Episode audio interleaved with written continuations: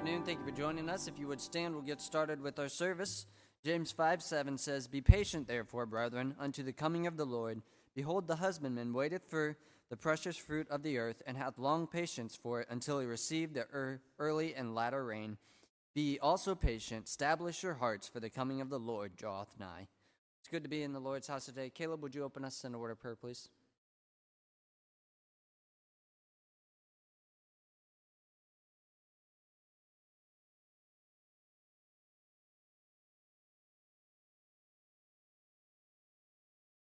And drum and sing page 419, sound the battle cry.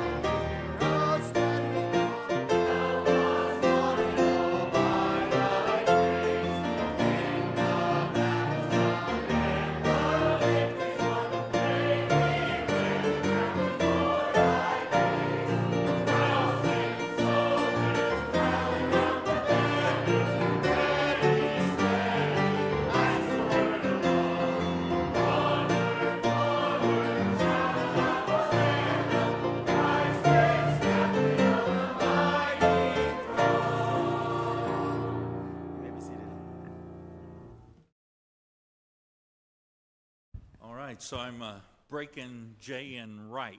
I come to him just moments before and say, I want to take your schedule and cut it up just a little bit.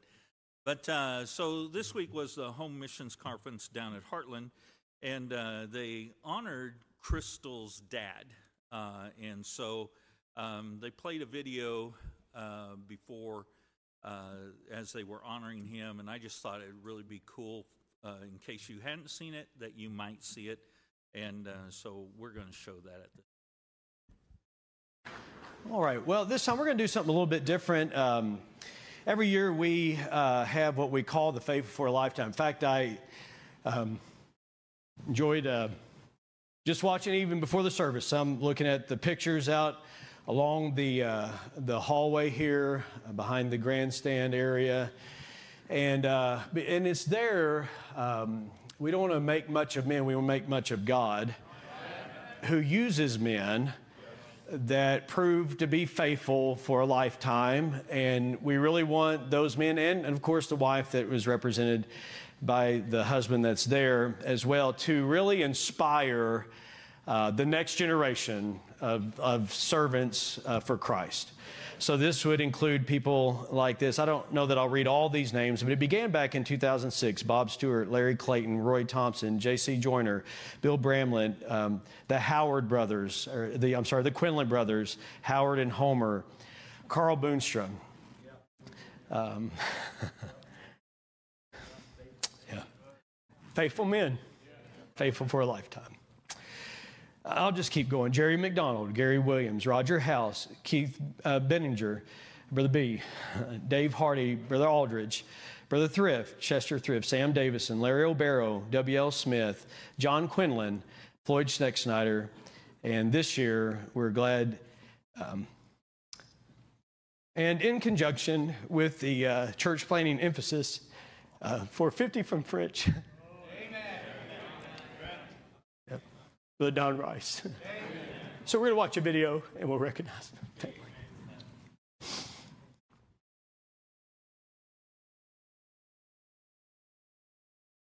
Don Rice was saved on the third Sunday night of March 1972. In the fall of that same year, he enrolled at Pacific Coast Baptist Bible College in San Dimas, California. After graduating in 1977, Brother Rice was called to pastor Fellowship Baptist Church in Cheyenne, Wyoming. Soon after, Don married the love of his life, Sharon Brown, on July 13, 1979. After moving to East Texas, Brother Rice was called to pastor Bible Baptist Church of Waxahachie, where he pastored for almost five years. In January 1986, God called Brother Rice to the small Texas panhandle community of Fritch. Through the decades that followed, Brother Rice remained faithful to the place God called him, effectively pastoring the church and the community. He coached Little League sports and was the voice of the Sanford Fritch Eagles high school football team. He was affectionately called Preacher by many people in town, even if they had never attended Faith Baptist Church. Brother Rice pastored Faith Baptist Church for 36 years. He once said, A shepherd ought to smell like the sheep. His door was always open, and there was always a spot on the couch at his home where people could stop by to visit the preacher. Brother Rice never allowed his pursuit of ministry to be a detriment to his family. By God's grace and through Brother Rice's faithful example at home, Brother Rice eventually saw all four of his children serving the Lord as adults. He loved each one of his five grandchildren. Brother Rice's oldest son now pastors Faith Baptist Church in Fritch, and his son in law pastors North Hills Baptist Church in Vista, California. Brother Rice had an unashamed love for Heartland Baptist Bible College. He helped the college during the difficult years of Pacific Coast Baptist Bible College and supported the school as it moved to Oklahoma City. He was honored to preach chapel several times, delighting the students with his practicality, humor, and genuineness. He served as the first Alumni Association president during the first years of Heartland. Brother Rice loved missionaries, both at home and abroad. Each year, Brother Rice would start the Heartland National Church Planning Conference by being the first to stand and shout the all familiar words 50 from Fritch. He had a big personality and loved to have fun. From time to time, during various meetings at Heartland, he was known to stand up and to begin song leading everyone seated behind him. When he was in a chapel service or conference, he always sat in the same spot, in the back on the ground level. He did this intentionally because he wanted students to know where to find him. He wanted to be able to tell them there was a pastor from a small church in a small town that loved them and would help them any way he could. Brother Rice was known to be a friend of pastors. He was always available to listen and to give encouragement to many preachers near and far. To honor Brother Rice's lifetime of committed service to his Lord, his family, his community, and to God's work anywhere, including to Heartland Baptist Bible College, we are pleased to present the 2024 Faithful for a Lifetime Award to the family of Don Rice.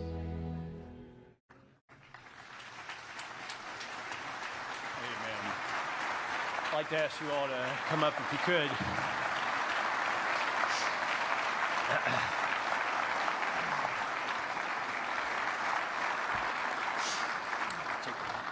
Yeah, that's good. That's good. So I know there's a lot of people here that were touched by the life of Brother Don Rice, who just went home to be with the Lord this year, and this is his family, his dear wife, Miss Sharon, and uh, and sons and daughter. And Crystal's not able to be here as she's with child in California and just about to deliver. Her, husband was telling me, and um, but Brother Rice was a friend of preachers, and there was a lot of preachers in here that have been impacted especially in that panhandle area of Texas, but beyond that, really. And so we just wanted to show our love and appreciation. We're giving flowers, um, Angie, if you would, uh, to Miss Sharon. And then this plaque, we have one that will hang in the, the hallway there, and then one that they will take. And it says, a Faithful for a Lifetime Award, Heartland Baptist Bible College Honors, Pastor Don Rice of Faith Baptist Church of Fritch, Texas, for over 45 years of faithful service to his Lord. Heartland acknowledges Pastor Rice's faithfulness to the gospel preaching ministry, preaching the word, and pastoring three churches, the last church being 36 years of ministry. Pastor Rice will always be remembered for his servant's heart and his faithfulness for a lifetime. Given on this day, the 16th of January, 2024, for God is not unrighteous to forget your work and labor of love, which you have showed towards his name, in that you've ministered to the saints and do minister. and so help me show appreciation for the Rice family.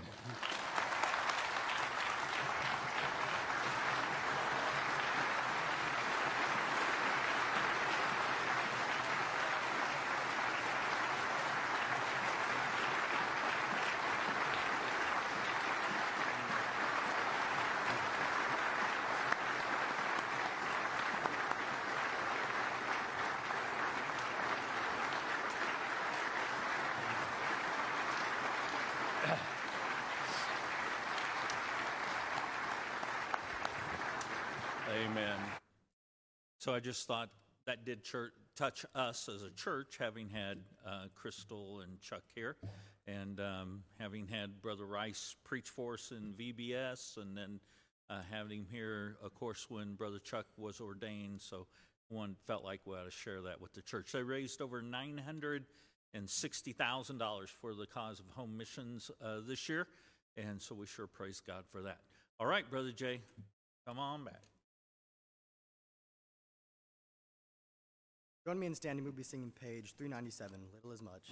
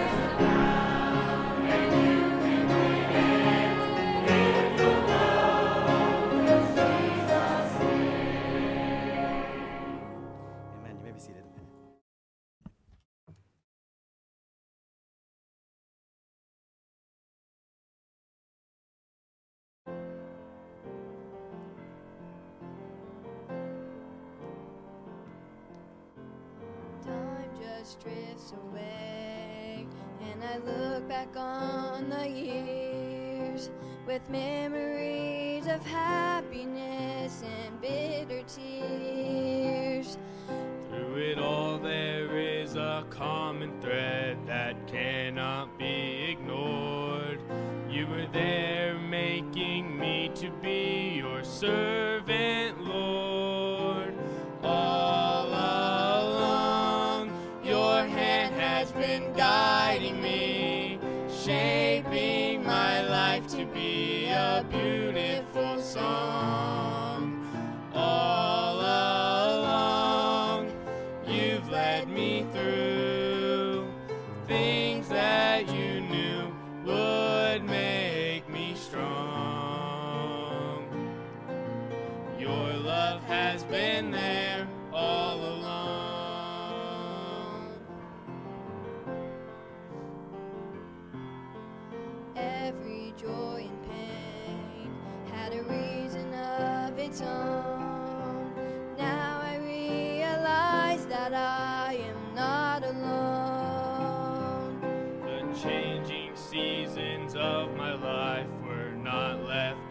chance.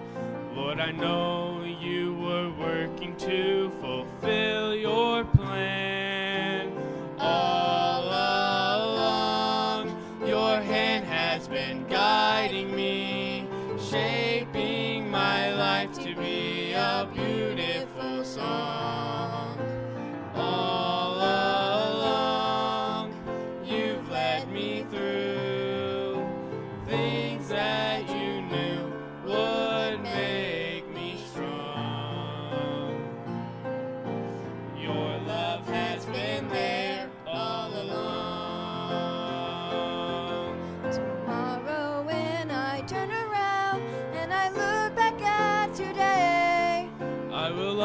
understand your purpose, and my thankful heart will say,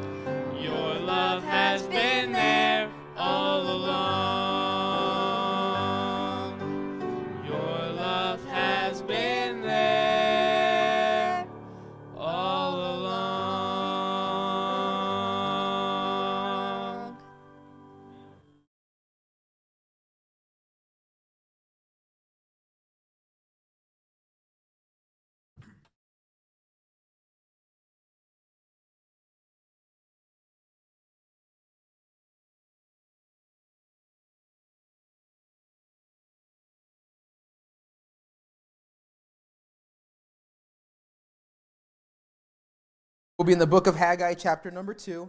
And while you're turning there, uh, maybe in case there was somebody that uh, missed Wednesday or they were sleeping or just, just to catch everybody up, while you guys are turning to the, to the second chapter of the book, we're just going to catch us all up with some, uh, some information. So obviously we know uh, the book of Haggai uh, contains the, the prophecies or the messages uh, that God told the prophet Haggai to deliver to his people. And the prophet Haggai was used to deliver messages to the people of Judah.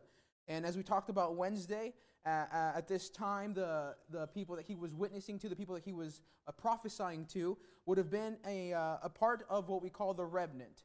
Um, after their captivity, after they were released from Persia, uh, there was a group of, of Israelites, uh, specifically of the tribe of Judah, who, who returned back to, to, to their hometown, to, to their capital, back to Jerusalem. And once they got there, uh, God gave him a, a, a task, right? God gave him the task to rebuild his temple. The temple that Solomon had first built many years ago had been destroyed uh, during the conquest, what, what, ended, what ended them up in captivity. And when, when they got back to Jerusalem, God said, the, the, the job I have for you is to rebuild this temple, rebuild my house, uh, the one that was destroyed so many years ago.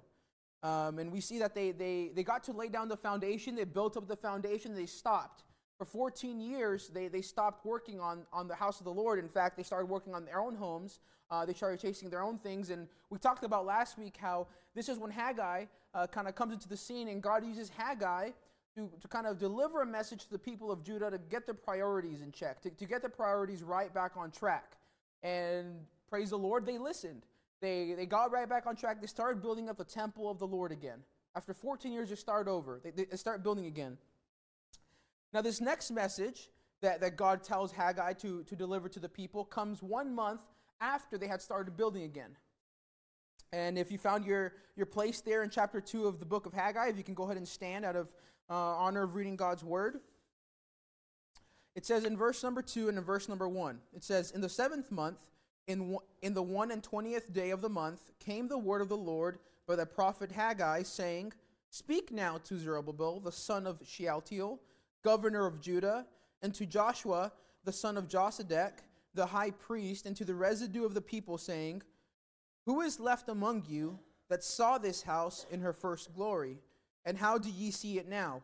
Is it not in your eyes in comparison of it as nothing? Yet now be strong, or, O Zerubbabel, saith the Lord, and be strong, O Joshua. If remember last uh, on Wednesday, Zerubbabel would have been the governor of Jerusalem, and Joshua would have been the high priest. It says right there, the high priest. And be strong, all ye people of the land, saith the Lord, and work. For I am with you, saith the Lord of hosts, according to the word that I have uh, coven- covenanted with you when ye came out of Egypt. So my spirit remaineth among you, fear ye not.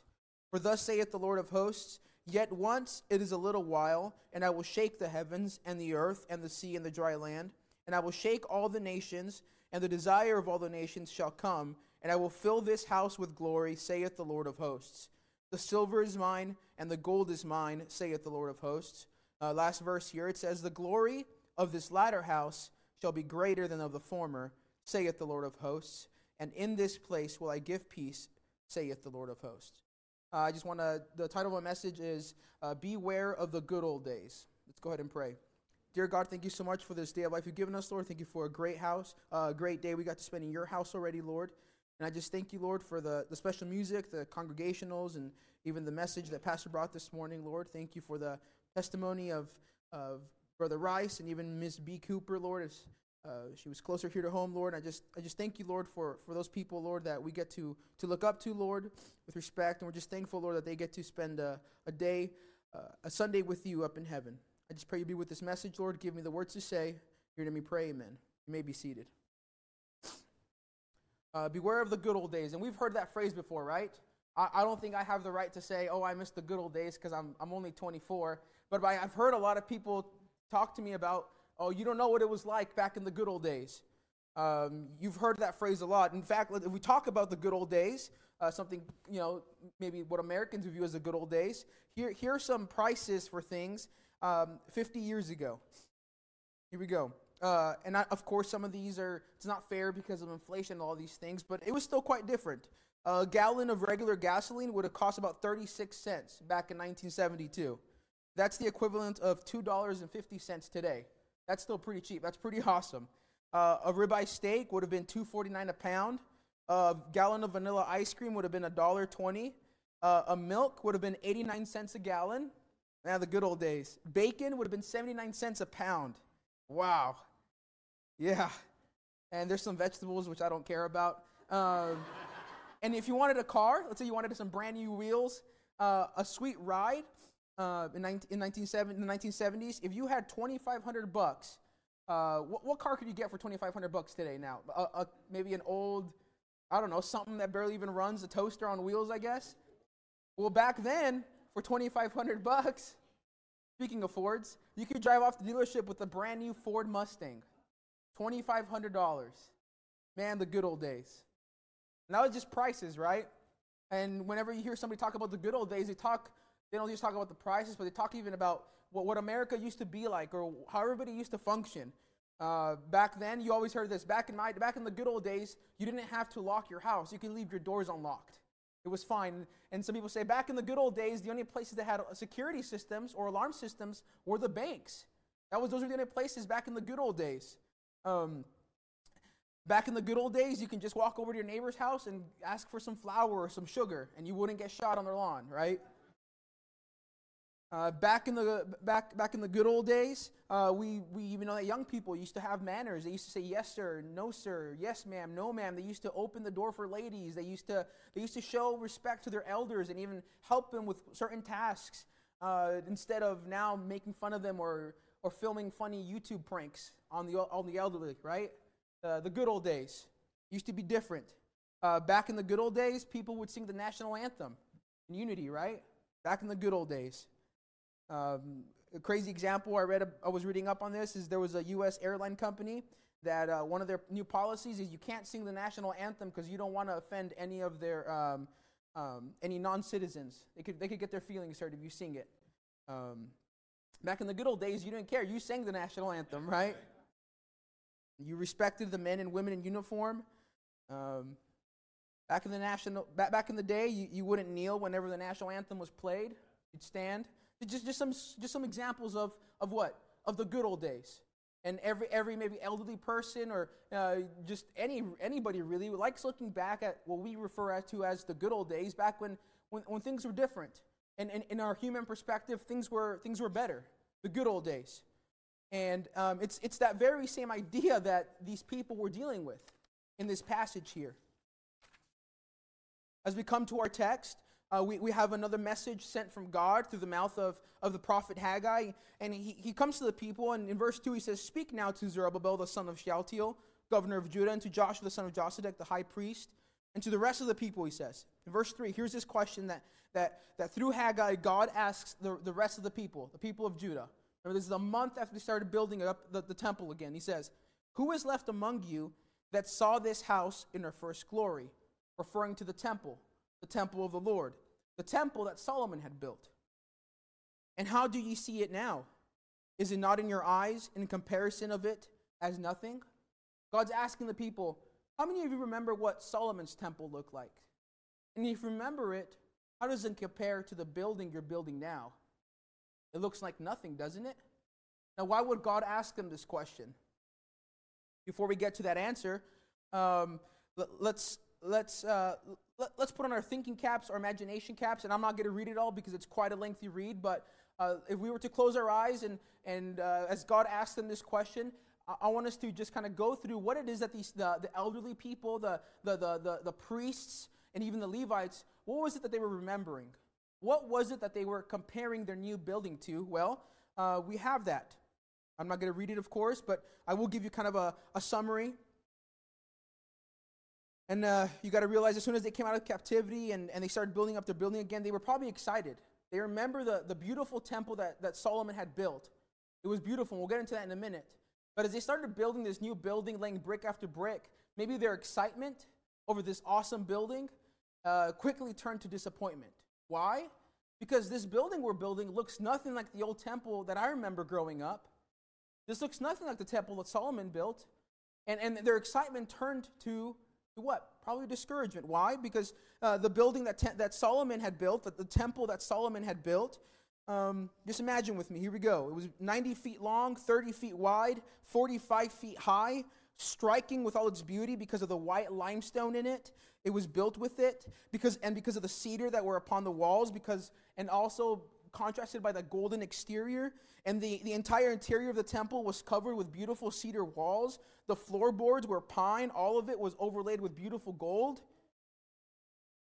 And if you went into the holy place, it was 60 feet long. It was decorated with walls and carved with gourds and cherubims and, and palm trees and open carved flowers. Uh, there were gold chains that covered across the doors leading to the holy place, to the Holy of Holies. And the holy place contained 10 golden lampstands and 10 golden tables of showbread. Beautiful, right? Beautiful. And you've gone out of the outer court of the temple into the holiest place and into the Holy of Holies. Think about this a 30 foot cube, all overlaid with gold, two massive cherubims made of olive wood, carved in gold, extended the length of the whole room, whose wings outstretched itself, whose tips touched one another and the walls of the temple decorated with beautiful carvings. And maybe somebody did the math because I couldn't have done it. Uh, people say that it could this building, this temple that Solomon had built in today's money would have been worth between 20 and 30 million dollars. Beautiful. And as the children of Judah returned back to their desolate land that they hadn't been to in over 70 years, and then they began to eventually build the temple of the Lord once again, and they were excited they remembered what the Temple of Solomon looked like. And as they laid brick by brick and they started realizing this building looks nothing like the building temple the, the building Solomon had built. There's a problem here. And God foresaw this problem. He, he saw their hearts. And in fact, we realize that uh, in the book of Ezra, which I'll turn there. You don't, if you want to turn there, you can. Ezra chapter 3. I'll just read it. Ezra chapter 3, we realize, we read that they, they were, in fact, they, they were a little sad. They were discouraged of this new building. It says in verse 12, this is after they had laid the foundation. But many of the priests and Levites and chief of the fathers, who were ancient men, they had seen the first house, the temple Solomon built, when the foundation of this house was laid before their eyes. And they wept with a loud voice, and many shouted aloud for joy. Because in the next verse that you couldn't tell who was rejoicing and who was weeping. Obviously, the people who remembered the temple that Solomon had built, they were looking back at the good old days and saying, Man, this building doesn't stack up. This building just really doesn't compare. And then God asks them through the prophet Haggai, He says, You remember the old building, don't you? And you, you're realizing, hey, this doesn't look the same. This looks like nothing compared to the good old days, compared to the building, the temple that Solomon had built. This looks like nothing compared to the, the temple you remember growing up. And this was a problem that God wanted to address. He needed to address this. Why? I think it's because well, the Bible tells us, it's not what I think, it's what the Bible tells us that um, God had to sort of encourage the children of Judah through this, through this time, through this time of discouragement. Because while they were standing there thinking of the good old days, thinking of, of, of what this building could have been, or thinking of how this building is not what it used, what, what it used to be back in the day, um, maybe they were at risk for, for stopping the work again. And God said, No, there's a problem here that I have to address. I'm going to encourage you guys through this discouragement. You guys are looking back at, at, the good old days, looking at the temple, what the temple used to be. And yes, in your eyes, it doesn't compare, it doesn't look the same. But I'm going to encourage you with some things. And, and God does God does very much that. He encourages them through this problem, through through, through, them, through their discouragement, looking back at, at, the previous temple and the glory of it, and this temple just not living up to it. He encourages them in, in a few different ways. In fact, in Haggai chapter 2, verse 4, it says, Yet now be strong, O Zerubbabel. And then he says, And be strong, O Joshua. And later on he says, And ye people of the land, saith the Lord, uh, and the high priest, and be strong, all ye people of the land, saith the Lord. Three times God tells them, Be strong, be strong, be strong. Why? Why should they be strong? For I am with you, saith the Lord of hosts. Yes, I understand that the new temple doesn't really stack up to the old one, but I'm going to encourage you in a few ways. Here's the first way be strong. Why? Because I'm with you, because my presence is there with you. And why is that important? Well, maybe that people thought that because this temple didn't stack up to the previous temple that Solomon had built, maybe God wasn't very pleased with, their, with, with the work they were doing. But God's saying, no, no, no, no, no. Don't you worry. Be strong. I'm there with you. I approve of what you're doing. I told you to do what you're doing. I approve of this building project. Be strong. Don't be discouraged. I am there present with you. I approve of what you're doing. We're to kind of get a flight through these. But he encouraged the people by reminding them, by promising them his presence, his presence throughout this whole task he had given unto them. And even that word be strong, we see that God used the same phrase to, to encourage Joshua when he, when he took leadership over Moses. We see that even David, whenever he encouraged Solomon with this very same phrase, be strong, when Solomon himself uh, got the task of building the temple that is now being compared to the temple they're trying to rebuild, God's encouraging them the same way, saying, Be strong, be strong. Why? Because I'm going to be there with you. I'm promising you my presence. You know, one, it would have been one thing for Haggai to say, Come on, guys, just tough it out, keep on going. But no, Haggai, God, through God, because of God, wanted to give the people something that they could set their feet on. This encouragement couldn't have been something that was just wishy washy. No, their encouragement had to be something that, that was a solid foundation. And what a better solid foundation than the promise of God saying, I will be there with you. I am present there with you. I approve of what you're doing. I'm telling you to do this, and therefore it has my, my stamp of approval. I will be there with you through the whole thing. In verse 5, we see in the next area that, that God encourages them. It says, According to the word that I have covenanted with you, when ye came out of Egypt, so my spirit remaineth among you, fear ye not.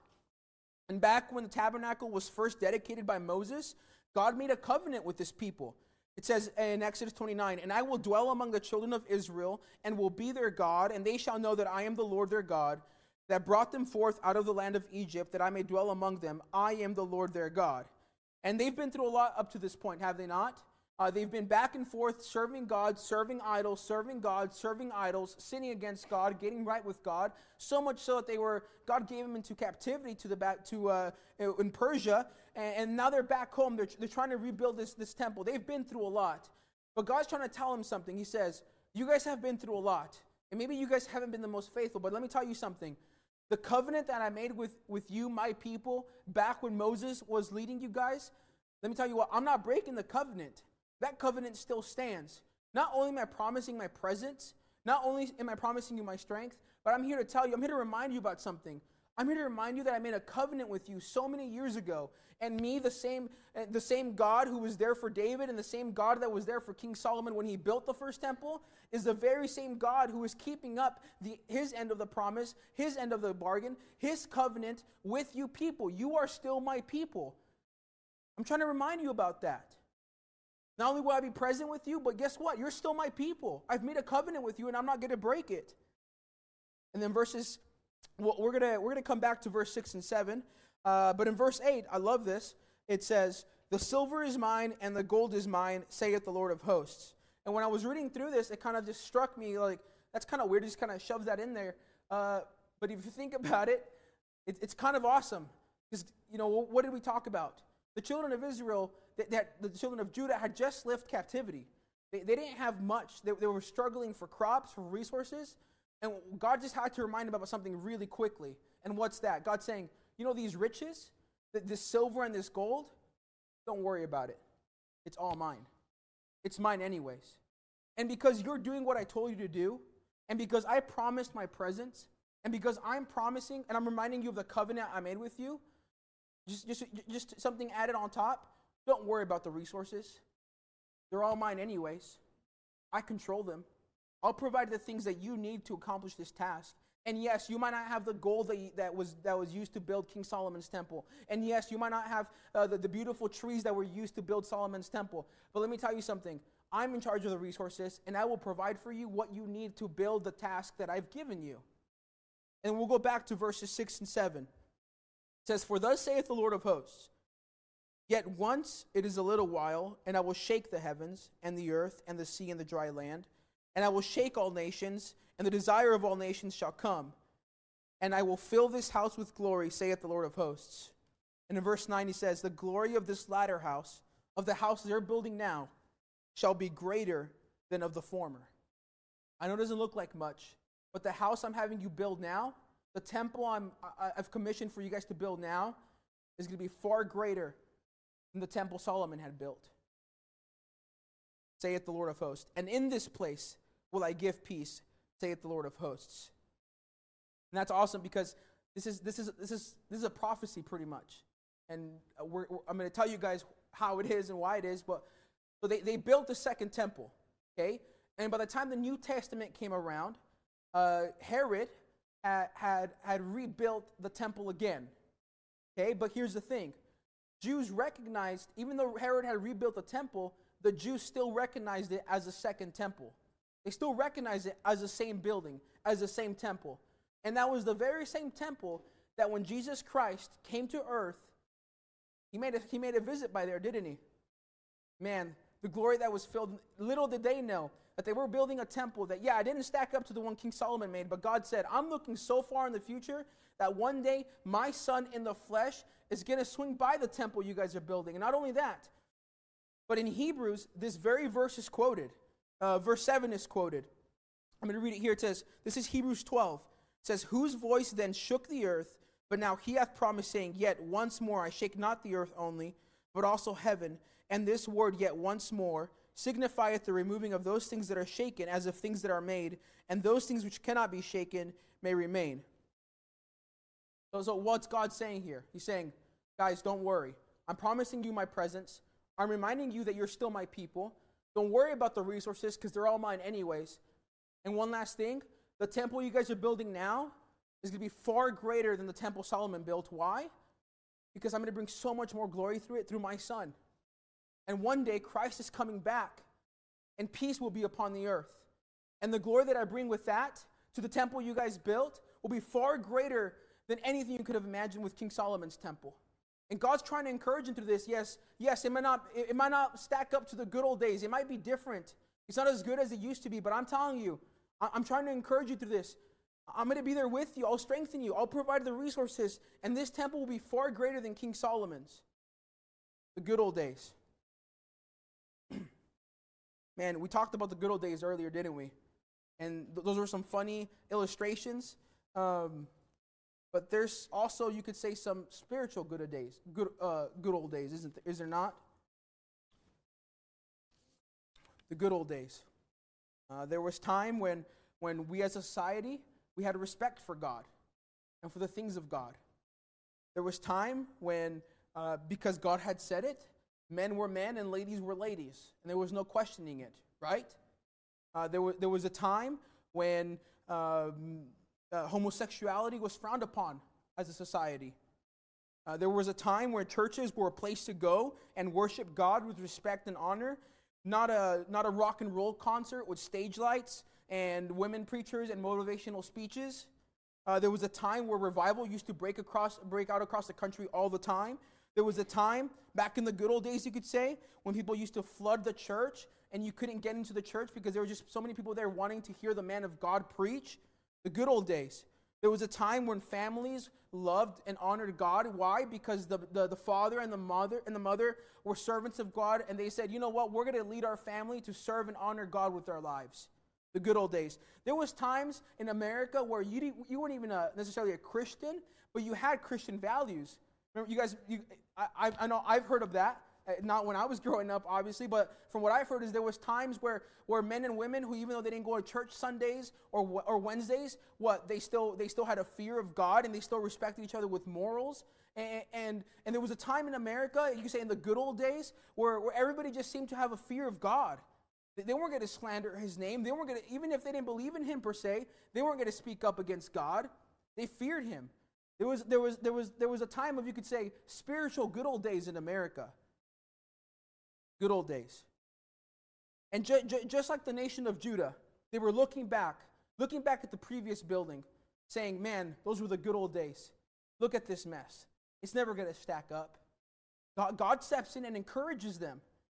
And, and those, those, those very same promises that God encouraged them with, let me tell you something, they're still there for us today. You say, okay, but why do we need them? Well, I'm just going to be honest with you guys. Okay, you guys, you guys can see this already. I'm going to make a statement, okay? Uh, we're not in the good old days anymore, the good old days. And the, doesn't seem like we're going to get back to the good old days, right? In fact, the Bible tells us that the days will wax worse and worse. So we're only going downhill from here. Yeah, we're not, we're not in the good old days anymore. We're not going back to the good old days. The world is getting worse and worse. Sin is taking over every aspect of our society. And Satan has convinced people that living in sin is now the new right way to live. It's normal to drink, party, and do drugs. It's normal to engage in sexual promiscuity before and outside of marriage. America has fallen away from the standards that even made the country uh, the greatest country in the world in the first place. Sexuality is being slapped in the face of every American every day on your way to work or even scrolling through your phone. Uh, the LGBT and trans communities seem to be running the country at times. People don't know the difference between a man and a woman. Uh, people don't know the difference between right and wrong, and they're taking God out of everything, out of the schools, out of every little aspect of our country. God's getting taken out of there. And you're now in the minority if you try to live a life that resembles holiness or separation, and you're a bigot if you even say you're a Christian. Does that sound like the good old days to you? It doesn't. And there's so many people that can sit here and look back and say, I remember the good old days where I can worship God and everybody had respect for God and people had morals and, and all this sick stuff wasn't taking over the world. Man, those are the good old days. Yes. Man, those good old days. I wish we could go back to the good old days. Looks like we're past those good old days. Not only that, but churches across the world, or especially in the U.S., nowadays are looking more like the world than they are looking like Christ, who's supposed to be living in them. Uh, Christians talk like the world. Christians uh, live like the world. Christians drink like the world. Christians are uh, just as immoral as the world. And Christians, for some reason, seems to be the most ashamed of God than anybody else in the world. That's not how it was in the good old days, was it? Things just don't seem to be as good as they used to be.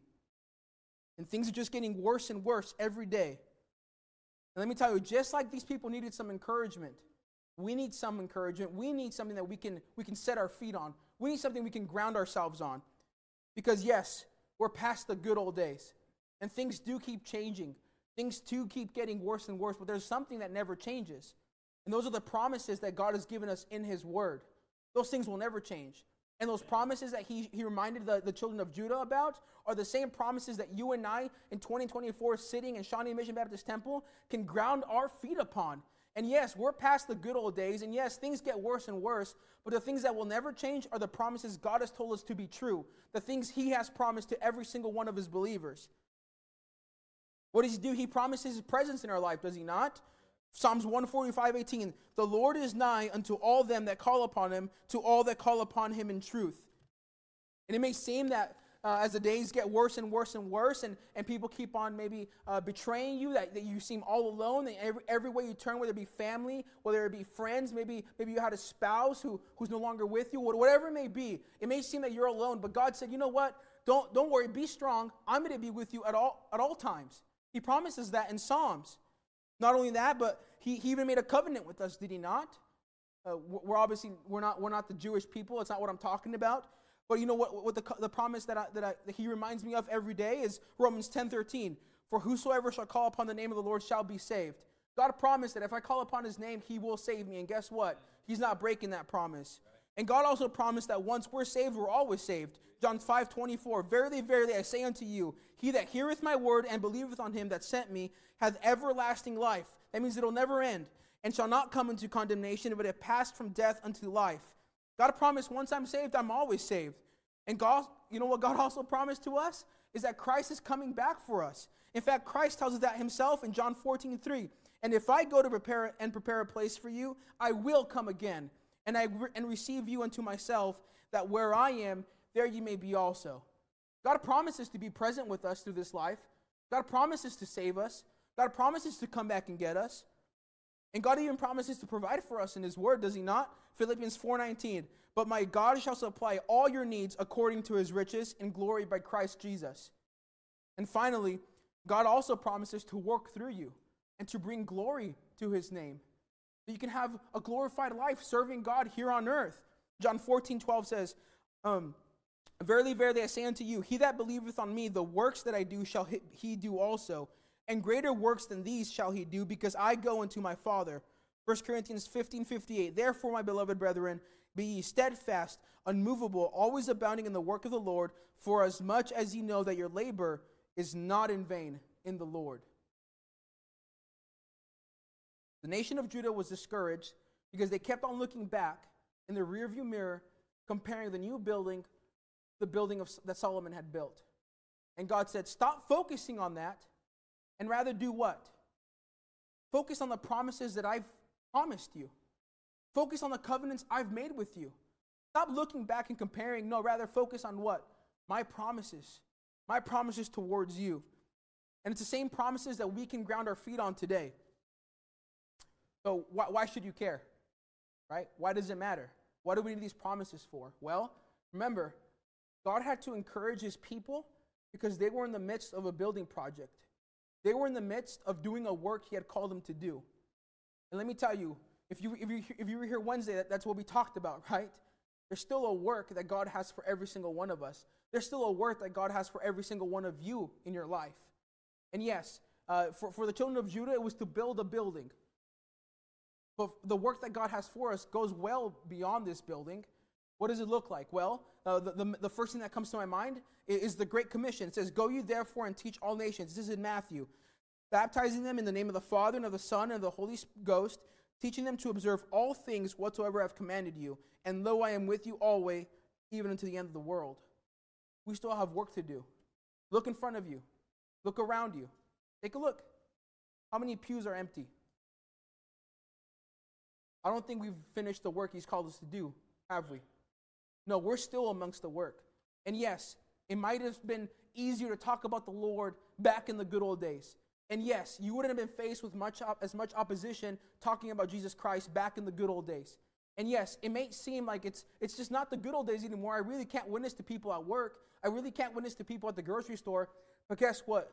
God's saying, don't compare today to the good old days. Stop looking in the rearview mirror. I've called you to do a work.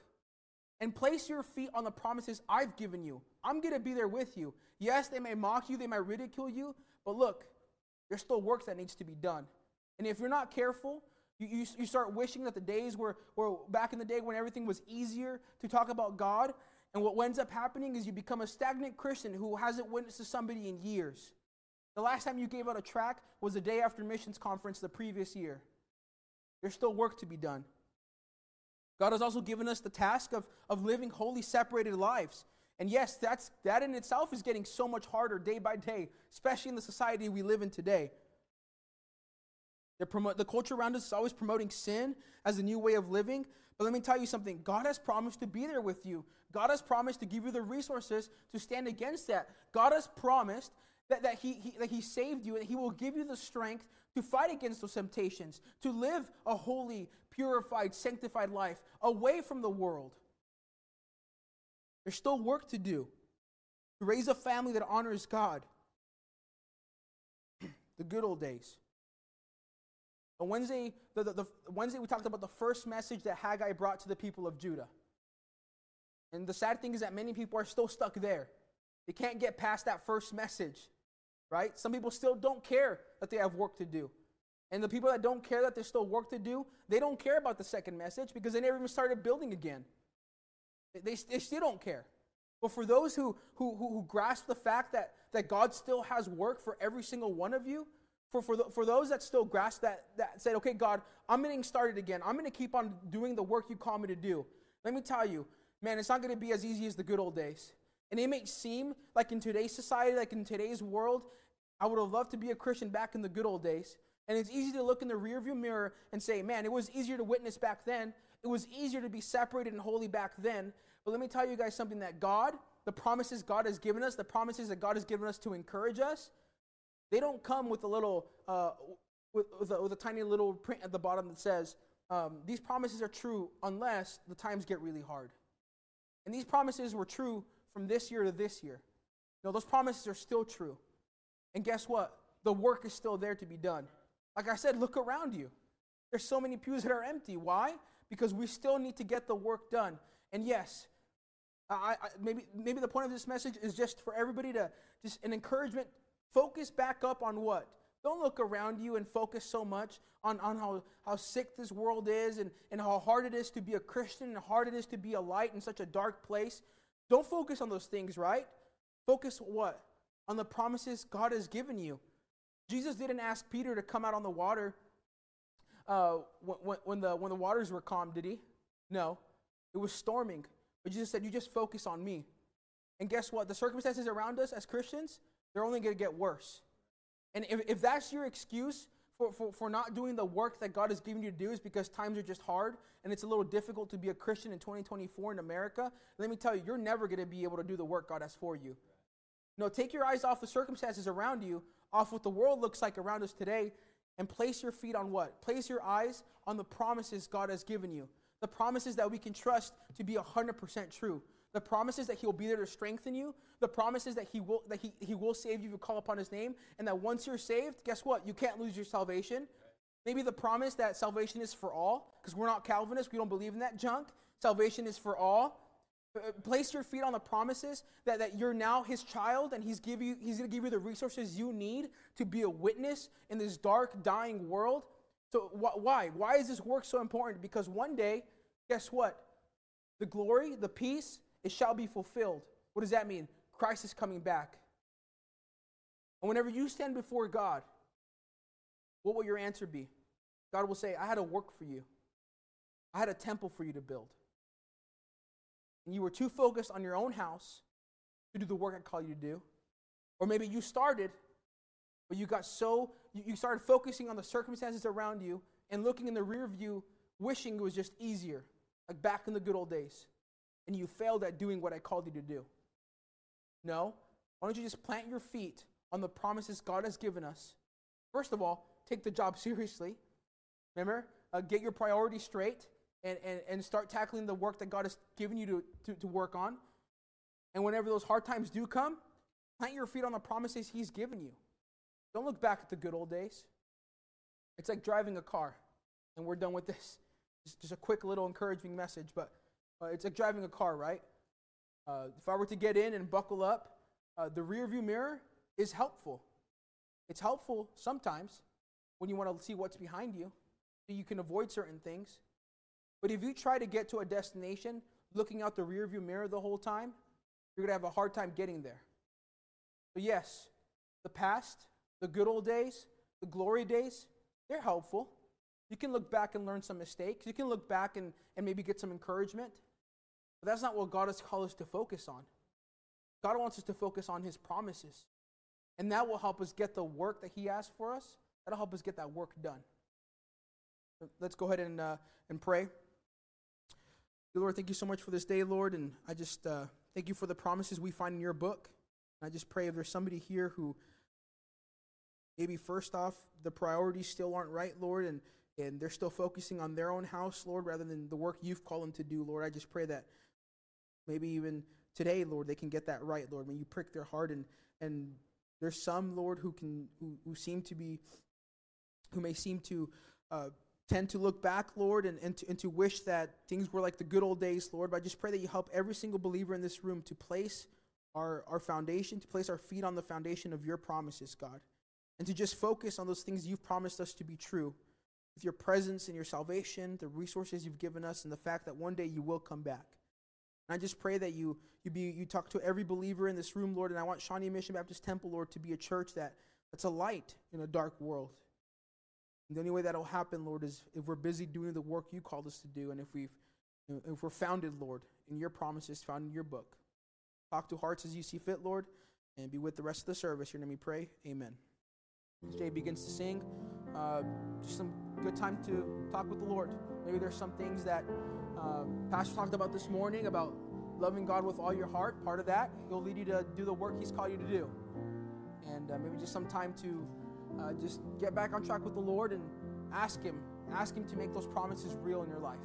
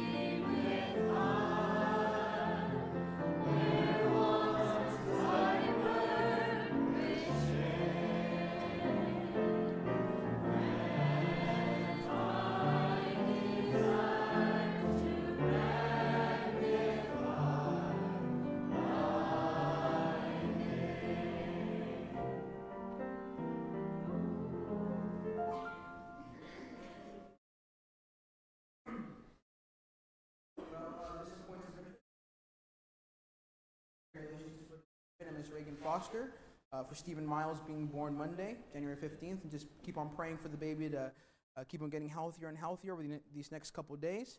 Uh, today's the last day to sign up for church cleaning, uh, sheets in the back. Uh, we have some ballot nominations also due today. If you can go ahead and place those in the white box by the by the door. The ladies' meeting will be January 25th at 7 p.m. here at the church. Uh, Mrs. Chen will be speaking. Uh, the annual business meeting on January 31st. That's a Wednesday night, and that will be held during the service that night. Uh, prayer requests that you have, uh, if you want to keep them on the on the prayer list, just go ahead and email me, text me, or even talk to myself. And I'll even add, if you want to talk to my wife uh, as well, she can go ahead and hand those to me as well. And then there's a couples retreat to put on your on your uh, calendars for February. Sign up for that. Um, there's the info on the back, and then missions conference as well in February. Uh, Brother Steve Foster, we go ahead and dismiss us in prayer.